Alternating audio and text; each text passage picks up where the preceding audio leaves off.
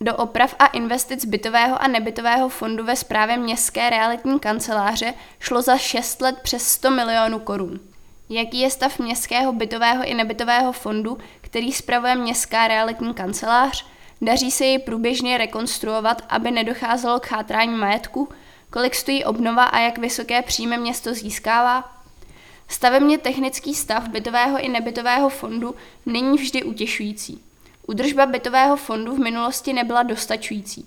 Nízká úroveň nájemného se stala problémem pro tvorbu zisku z bytového fondu. V současné době vynakládá město Příbram do oprav, údržby a na rekonstrukce vysoké náklady.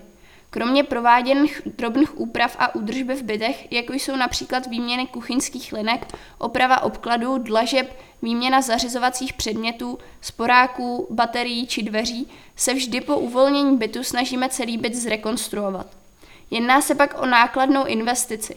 Při rekonstrukci bytů, zvláště v domech s pečovatelskou službou, je prováděna výměna instalovaných van za sprchové kouty.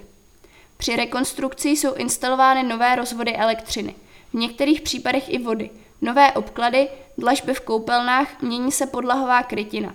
Někde dochází k výměně celých umakartových jader za zděná.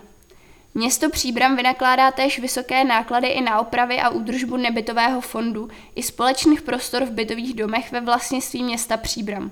K rekonstrukci bytů dochází tedy průběžně, i hned po jejich uvolnění. V případě havárie se opravy řeší samozřejmě okamžitě. K větším investičním akcím bylo nutno přistoupit z důvodu havárie, špatného stavebně technického stavu, podloženého revizní zprávou.